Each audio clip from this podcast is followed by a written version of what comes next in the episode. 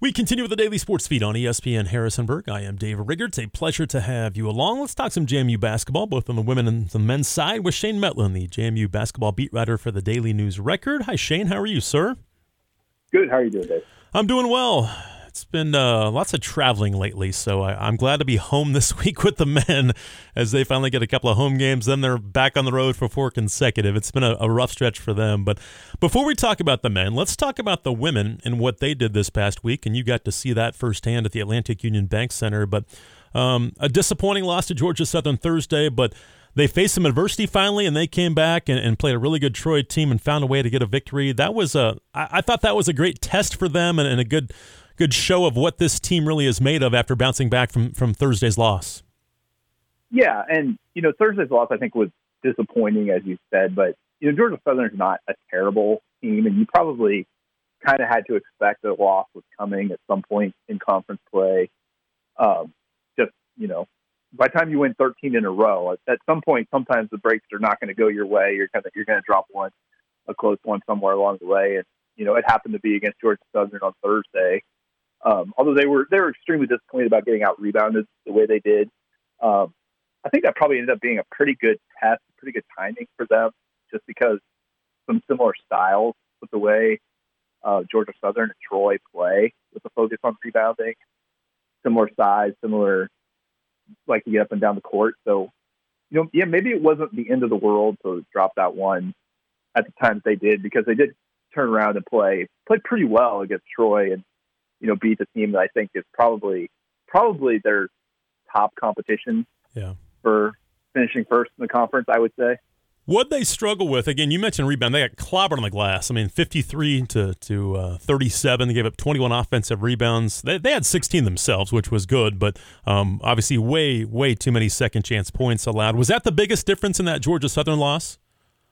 I think so. And you know, it was kind of both games, both Georgia Southern and Troy um, are teams that they let it fly.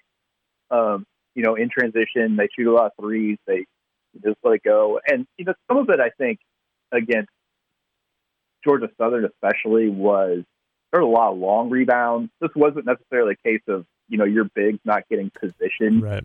But sometimes it was them beating you to loose balls, winning the 50-50 balls, things like that, which you know is another thing that you know Sean O'Regan's not going to like very much. But it's I think that probably that probably has a little bit to do with why those teams' rebounding numbers are the way they are. But then they bounced back against Troy and they out rebounded the top rebounding team in the country. Um, so it was obviously a message they took to heart in the in the two days in between.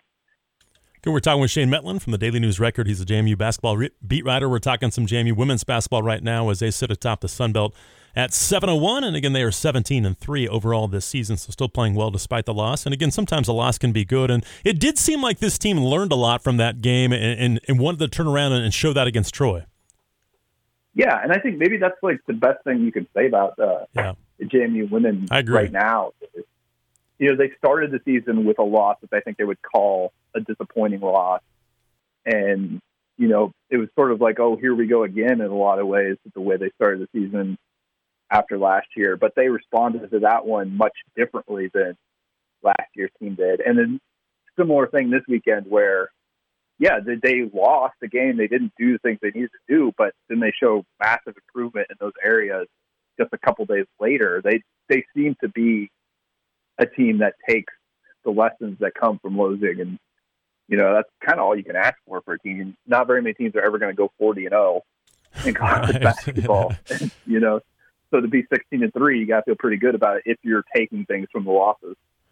You know, I, I, thought one one area that I really thought, just looking at the box score and kind of following the game, is they really shared the ball. Twenty one assists against Troy. So against a good team, you've got to share the ball and move it side to side. They did. Caroline Drummond had ten in the game, and she's playing exceptionally well right now. They don't. She's not scoring the ball. It doesn't doesn't matter. She's assisting. She's stealing. She's playing good defense. She's really kind of setting the tone for this team. But they they really shared the ball on Saturday against Troy.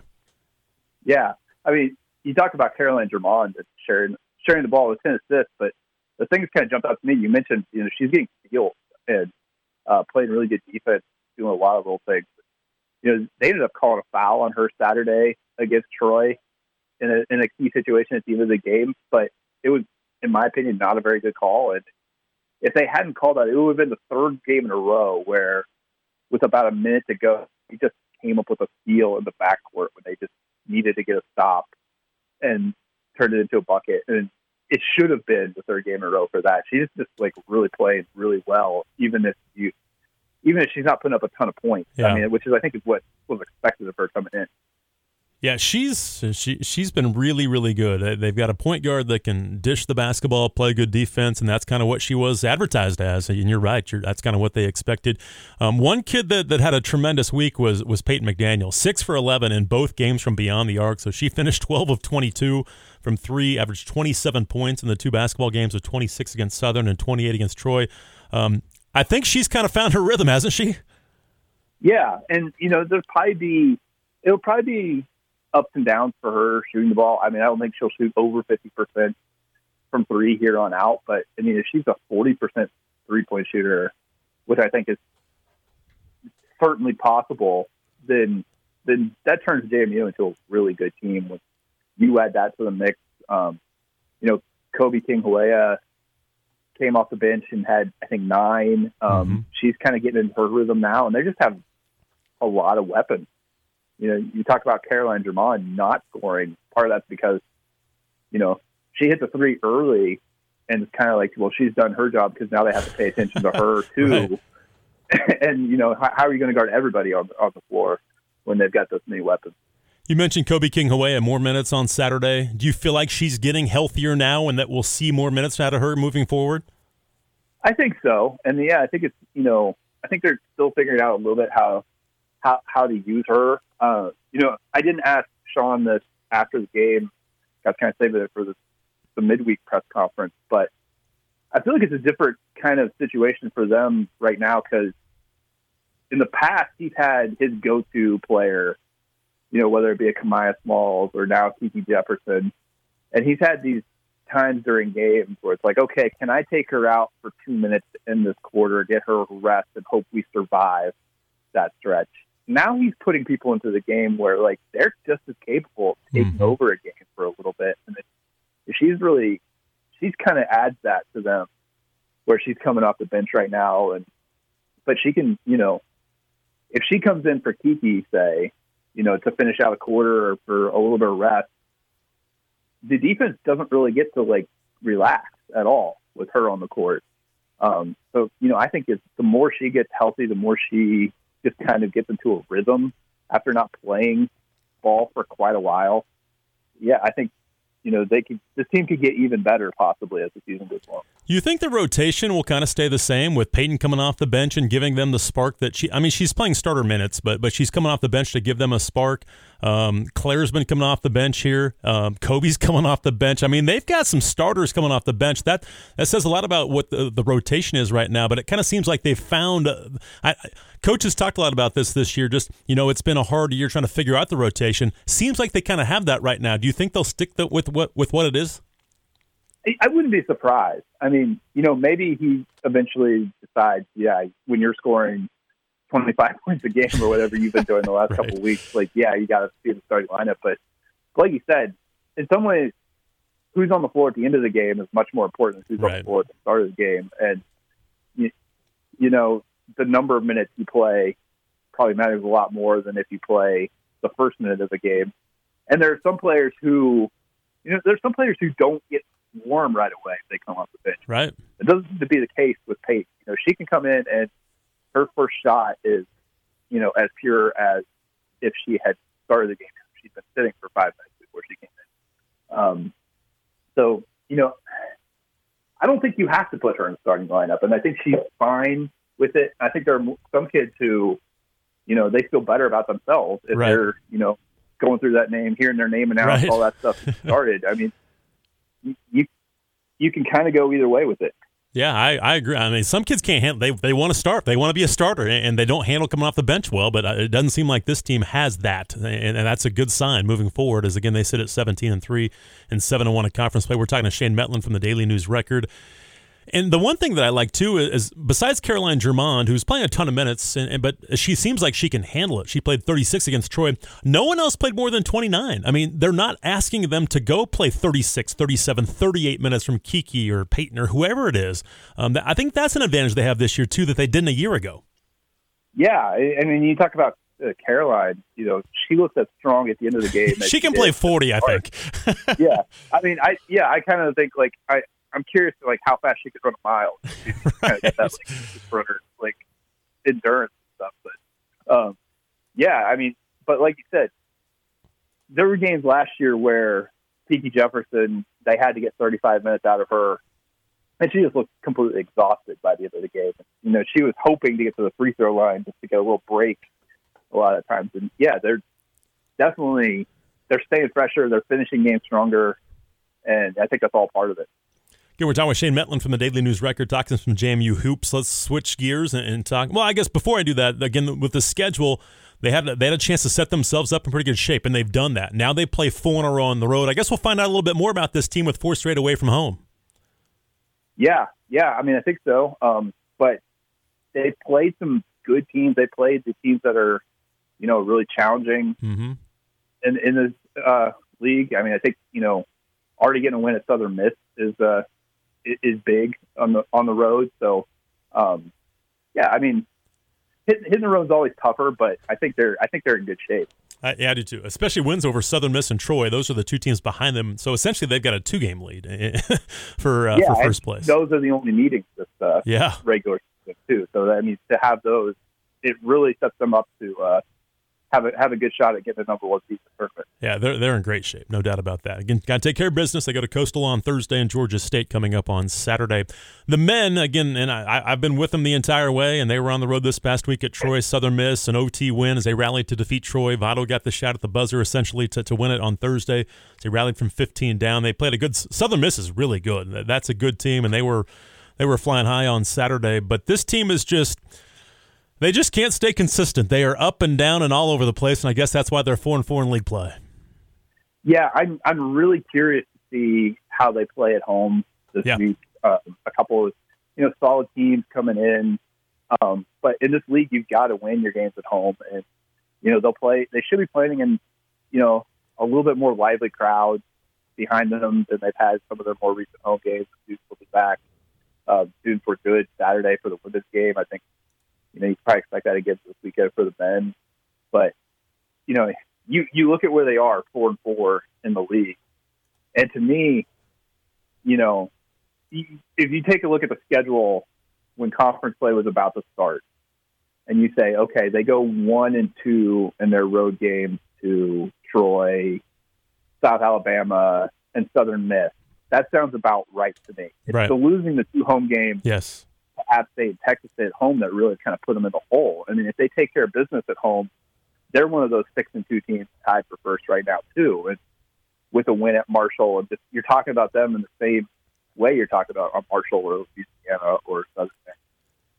But they didn't take care of business at home, so I'm really curious to see if they can do it this week against games are not going to be easy, but I think they should be able to win those if they play something close to their best. Yeah, no question. Yeah, th- those two home losses are, are perplexing. Um, again, they lose at South Alabama 63-62, two one-point losses, uh, one one play here or there, and you're right, they're six and two right now, and, and not four and four. And we think of this team a lot different, but. You know, Terrence Edwards had a, had a good week, um, but other than that, they just I guess Noah was was fairly consistent, except he got ejected from the game on on Thursday. He played pretty well on Saturday. But just the, the, we've talked about this. It's just so inconsistent right now. Vado has 25 in back-to-back games, then doesn't make a shot. He makes two free throws. That's it in the game on Saturday. They can't survive with just the inconsistent play that they continue to get. Yeah, I mean, I think they can survive to a certain degree if it's just Vado or Justin Miller Just or somebody guy, that yeah. rely on hits and threes. And but they're really, really good when they're both hitting threes, which we've seen here recently. But we've also seen how bad they can be when they're both off on a given night. And you know, some of that's I guess luck on just you know how it happens to happen um, on any given night. But yeah, they're not particularly consistent, and they haven't quite figured out what to do if they're not shooting a three all that well. Um, you know, I mean, they are getting some some some different looks. I mean, late in the game at um, at Troy when they needed a basket, they went, you know, they put the ball in Mezie's hands, mm-hmm. and he makes a huge play to send it to overtime. Um, so that they are, you know, doing some different things. They're they're they've got different guys who are able to kind of, you know, not take over, but like be the guy in in clutch minutes. But they still just haven't quite put it all together yet. The one thing that's concerning me right now is just kind of the rotation because we talked about how deep this team was. And we're talking to Shane Mettlen from the Daily News Record. And, you know, I, think the loss of Alonzo Sule these last, and three of the last four games, the last two this weekend, hopefully he's back this week, but, but that's no guarantee. Without him out there, yeah, after relying on, on Amadi a lot, his numbers are down this year. He's he's struggling on the offensive side with some of the size in this league, and then you don't really have a backup big. You've got to play Julien Wooden or Mezie at the five, um, and, and, this the second group right now is really struggling. Terrell Strickland and Tyree Ihenacho right now they're they're almost non-factors offensively. They're just they're not getting much done on the offensive end. They're turning the ball over a little bit too much for the minutes they're playing right now. Um, Julian's been up and down. Terrence has been good because he's been coming off the bench, but that second group at times has really struggled and kind of dug them a hole. It, it, that's a little uh, concerning with me with Sule out right now. Yeah, I mean they really could have used Sule Saturday, especially. Uh, DeAndre Pinckney went went crazy on them. I think what he makes like his first eight or nine yes shots, and uh, you know had 28 points. And I think you know that was a guy who was definitely feeling it. But I think you throw Alonzo out there to kind of bang with him, you know, just frustrate him a little bit more. Like you probably slow him down, and it maybe makes a little bit of a difference in that game. So they miss him, but yeah, I mean, I feel like there's you know there's pros and cons. They're settling into a little bit more of a rotation. Like you know, they you know the guys that are going to get 25 minutes a game at this point. But yeah, like you said, they're not quite getting the production off the bench. It, it, Terrell Strickland not healthy. Um, you know that that hurts because um, I think he's a guy who, when he's healthy, when he can move, when he can run, he's going to do things that spark you defensively, even if he's not you know a great prolific. He'll uh, he'll make winning plays, right? I mean, if he's healthy, he'll yeah. make winning plays. Yeah, um, you know, you know, Tyrese just seems to have not quite gotten into a rhythm. I don't know exactly what what the story is there. But yeah, and I, I'm also a little surprised. You know, you talk about them not having kind of the depth underneath with when Alonzo's out because yeah, you didn't put try to play Julien Wooden, who's not who's tall, but he's not a banger against you know a power forward who's just you know out physically you underneath the basket. That didn't work on Saturday. Um, he, he talked before the season started about you know, thinking he might need to get minutes from a Darrell Roberson right. freshman big at times in situations like this, and he didn't. He hasn't gone to him really since early in the year. Um, so yeah, I mean, there's still some things to figure out this this late in the season, which is somewhat concerning, but also, I mean, I think it's what happens when you haven't even had any practices really with your with your full roster it's still you can still go back to every game now, and they still have not had all 13 scholarship players available. There's a there was a chance a couple games the last few weeks that they would have all 13 scholarship guys available, and they still have not this year. Whether sickness or injury or whatever it is, it's still. And I know coach keeps saying this that, that it's still a little bit of a work in progress with their rotation and guys getting injured and trying to figure out how it all works together. So hopefully they can do that. But this is a monster week. I, in, in my opinion this is the, this is almost the season. Two home games, you got to win these two. They get four straight on the road before they get the four at home. But before you get to those four at home, again, this is a, a really tough stretch. It's been they'll be seven of ten away from home after the four games on the road the next couple of weeks. But I think that these are almost must wins for them this week. Yeah, I mean, I think you like to say, I mean, to to do well in the Sun Belt, you've got to win the vast majority of your home games and steal some on the road. And if you do that, you're going to be in pretty solid shape in the standings. But you know they've already dropped a couple at home. They shouldn't have. They really got to get these this weekend, and it's not going to be particularly easy. No. It seems like ULM playing playing much better. They're surprising everybody. yeah.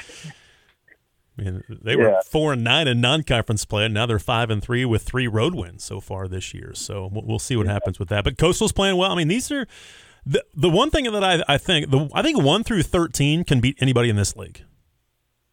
Yeah, I mean, really, I mean, and even we saw I, Arkansas State take Marshall to overtime. So I guess you could include everybody.